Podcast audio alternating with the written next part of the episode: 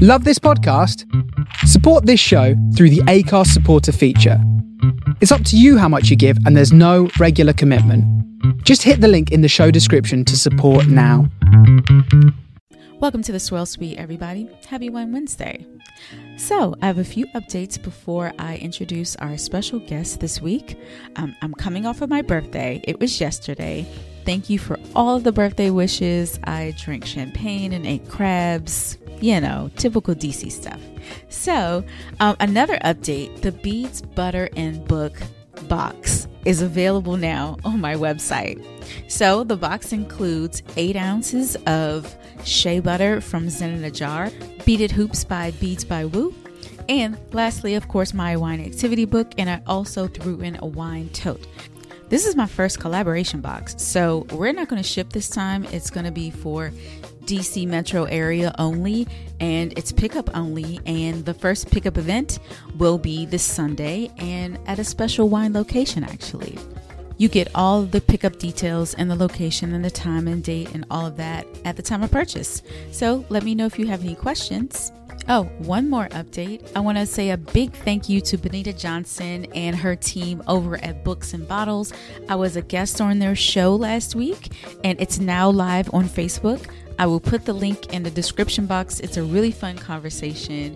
Be sure to check it out. So our guest this week is Michael Evans. He's the C E O and co-founder of The Vines. Michael Evans founded The Vines in two thousand five while he was in Mendoza, Argentina on vacation. Anyway, he tells us the whole story, and now he's expanding to twelve wine regions around the world. There are currently seventeen founding members of the Vines Global Membership Club, in addition to two hundred forty making wine in Mendoza. Check out our conversation here. Cheers. Hi, Michael. Hi there. How are you? I'm well. How are you? I'm doing great. Awesome. Awesome. I believe it's just me and you today. Um, me and the other girls, we were just at a Portuguese tasting. So oh, cool. I, yeah, yeah, it? it was awesome. I, I absolutely love Portuguese wine. It's, it's next on my bucket list to go. I can't wait. It's fantastic. You haven't been, uh, you haven't been there. No. Douro is, uh, it's spectacular. M- many wine regions are, are beautiful, but that one is just along the river there. It's, mm. it's fantastic. The wines are beautiful and they're uh, super value. Yeah. Yeah. Yeah. I had a lot of great wines. It was my first walk around tasting um, since uh, the pandemic started. So I was excited to be back in the mix. Absolutely. That is good news. Yeah. Yeah. It was cool how they had it set up. Um, all of the producers were behind like a glass shield, um, uh-huh. like a, yeah, a hard plastic or a glass shield. And um, yeah, all of us, we had to provide some sort of um, vaccination records or uh, negative COVID tests. And um, they had little boxes of food that you could take with you on the way out. So it was very organized. I loved it. It's coming together. I yeah. mean, people were, were, were figuring it out. I mean, things are, I'm in Barcelona now and things are starting to get back to normal. Okay. Okay. Yeah. Um, uh, one of our co-hosts, she lives in Paris, and um, she was telling us about all of the uh, changes that she had to make. Um, they have to have their records on their phone wherever they go to show it, be ready to show it. Yeah, and here in Spain, it's not so much. I'm going to. I'm actually going to, to Champagne next week, and so mm-hmm. we'll see how it is there. It's in Spain and in Italy. They say you need to, to show it, but in practice, I don't think anybody asked me other than the airport. Interesting, interesting. Huh? How about that? Well, uh, we can get started. Um, Great. So, welcome to the Swirl Suite. Thank you. Glad to be here. Yeah, we're so happy to have you. Um, for anybody who doesn't know you, um, talk a little bit about yourself. Introduce yourself. So I'm Michael Evans, um, born and raised in Washington, D C, been a wine lover forever. Um, I think probably the... You're kidding. Um, I didn't realize you were from D C. I yeah. grew up in D C too. Awesome. Oh, did you? Uh, yeah, yeah, yeah I, I live in, right now. I grew up in Tenley Circle and and uh, I went to school at Wilson. I went to Wilson too. Wow. I was, I was, I think mine was many, many years before yours were. Yeah. Well, go ahead. I didn't want to interrupt you, but I had to say that. I, was awesome. No, no, absolutely. I graduated in eighty-three. ninety-eight for it. Yeah, ninety-eight for me. Yeah, and I, I absolutely loved it. Um, so I grew up in D C and I'd always kind of been into wine once I got old enough to drink it. And uh, then I bopped around, worked on a, a number of political campaigns, was living in Los Angeles. Um, and then I went to Argentina for what I thought was going to be a three week vacation. That was sixteen years ago, and I'm basically still there. Um, I just completely fell in love with the, the place. Um, never expected I would continue to be there uh, sixteen years later. It always seemed like, okay, I'll stay six months, I'll stay a year, I'll stay two years, and now sixteen years later, it's it's it's amazing. But I, I, when I went there, I I'd always had this kind of dream or fantasy of of owning a vineyard and making wines, but it just seemed impossible, either too expensive or uh, unapproachable, unattainable. And when I was there, I realized that Mendoza at the time, and to many extent still is, felt like Napa fifty or sixty years ago. Um, it's a long way to go. I mean, the wines are fantastic. There's great value. Vineyards are cheap. The people are amazing. Um, but the wines the, and, and, and the and the infrastructure, the ability to buy there is um, was very inexpensive. And there weren't very many kind of hospitality offerings at the time. So originally my idea was I, I came across um, uh, a guy who's now one of our partners um, who his family had been making wine in, in Mendoza for, for generations, two generations. And so my original idea was I was going to buy a little piece of land and go back to the States and go get another job and do the normal thing and then come down each year for harvest and pick some grapes and work with him to learn how to make my wines. And as soon as I started talking to my friends back in the States, they said, well, if you're going to do that, I want in as well. So all of a sudden I had ten guys that each wanted a small piece of land. And so we said, a light bulb went off and said, all right, a lot of people have this this dream of owning a vineyard and, and making their uh, their own wine. So long story short, we, we started with, with those ten original friends, um, and we we looked for properties. We looked at seventy-six properties but finally, before we finally found the right one. Um, we bought the land in, in two thousand six. We planted it in two thousand seven. Took three years for the grapes to mature. Um, we built our winery so that it was ready for our first harvest in two thousand ten. Um, and we started making wine, and um, we grew from, from that time to now we have um, two hundred fifty-nine vineyard owners from all over the world, from eighteen different countries, um, that own between one acre, as on the small side, up to twenty acres. And this last year we made three hundred sixty-six different wines. I think probably more wines, certainly more wines than, than any winery in the, in the entire world. The overall production is relatively small, about two hundred fifty thousand bottles. Um, because each of our folks that own a vineyard, they make their own specific label. Wow, that's that's so awesome. And it's so wonderful that you actually opened up your property to everybody that out of like, that's so convenient. Like I can buy the vines that I need to make my wine and just worry about that vine. Do they handle like the maintenance of that vine too? Or is that all you as well? You know, what we try and do is take care of all the things that no one would want to do. So we, oh. we hire the people to do the farming and the pruning. Our owners do come down and and uh, and pick some grapes, typically. Many times they'll come down for the initial planting. They'll come down for sorting. But the most important time is they'll come down for blending. So each year they'll come down and taste the base wines from the previous harvest and create their blend, because that's when they can have the greatest impact on the final wine. Of course, they make a lot of decisions prior to that about how they want it farmed, whether they want it organic or non-organic. Do they want it super premium quality with lot, with a green harvest? Do they want it premium quality to maximize quantity? So they've got a lot of decisions along the way, but the most fundamental impact they can have is when they're actually in Mendoza with our winemakers creating their uh, their own blend. Mm. So they make the wine on y'all's property too, and they are the label. Each each one of our owners creates their own label. We have a marketing team that works with each uh, with each owner to create their mm-hmm. own label, and then we make the wine with them based on their specifications. We bottle it after they blend it. We bottle it and label it and send it off to their to their house or office. Wow, that's that's awesome. That's great. That's it's really a lot great. of fun. It's it's crazy. Logistically, it's it's nuts, but it but it but it's pretty crazy. And then in two thousand thirteen, we built a five-star resort because our, our folks came down to Mendoza, and they were and Mendoza, we're about an hour south of Mendoza City. And so there weren't really any good hotels out by us. We decided we needed to build a resort so people had a good place to stay.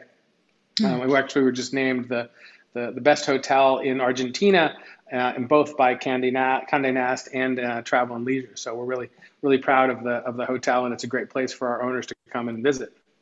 Uh, yeah, I was on the website and it looks stunning.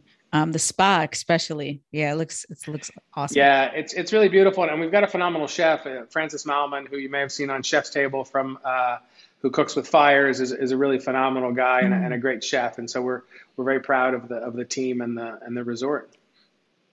Wow. So um, about Mendoza, um, you fell in love with Mendoza and uh, you never left. What what does What stands out in Mendoza versus all the other wine regions?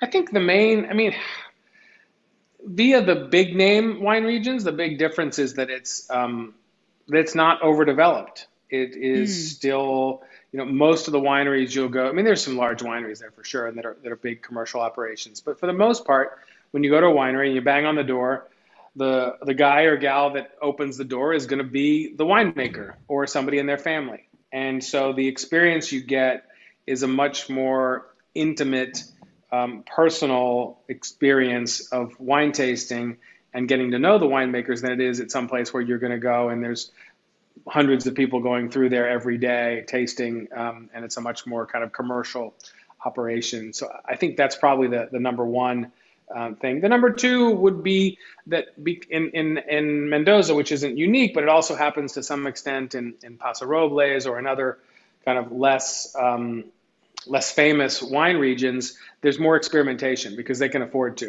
In Napa Valley, a winemaker really only makes cab because they're going to lose money on anything else relative to what they would make for cab. Mm-hmm. In Mendoza, in, in Paso Robles, in, in Portugal, in in some other wine regions, you have more flexibility because uh, it's not as expensive, first of all, and the market isn't only defined by one type of grape. Mm. Speaking of grapes, can you um, just off the top of your head, give like maybe like the five main grapes or varieties um, in Mendoza?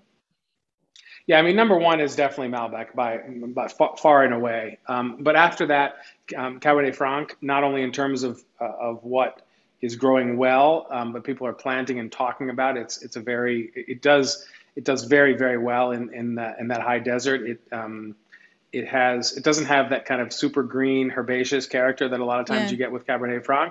So it kind of dries out and, it, and, it, and it's, it's beautiful by itself, but it's also a great, a great blending component. Um, and then really it's, I mean, Mendoza has really been driven by the, the Bordeaux varietal. So after Malbec and Cabernet Franc, you've got, you know, Merlot and, and Cabernet Sauvignon, um, and, uh, which are, um, they're, they're good. I don't know that they're great. Generally they're, fa- they're fabulous components for, for blending, but I think the, the real stars in, in Argentina are, uh, Malbec, Cabernet Franc, and, uh, and Bordeaux style blends. Although coming up right behind that is, um, is a lot of Rhone, um, blends and varietals. Mm. Grenache is doing beautifully. There's, there's some really nice G S Ms that are being produced. Um, it's a very flexible terroir. It's very, um, partially because of the, of the drip irrigation and, um, despite the, the heat and the, and the high altitude, um, we're able to grow a lot of different varietals. In fact, we have thirty-three different varietals planted at the Vines. Mm. Wow. So as far as like whites and rosés, are are people more, or your consumers more into like the big reds more than um, the whites and the rosés?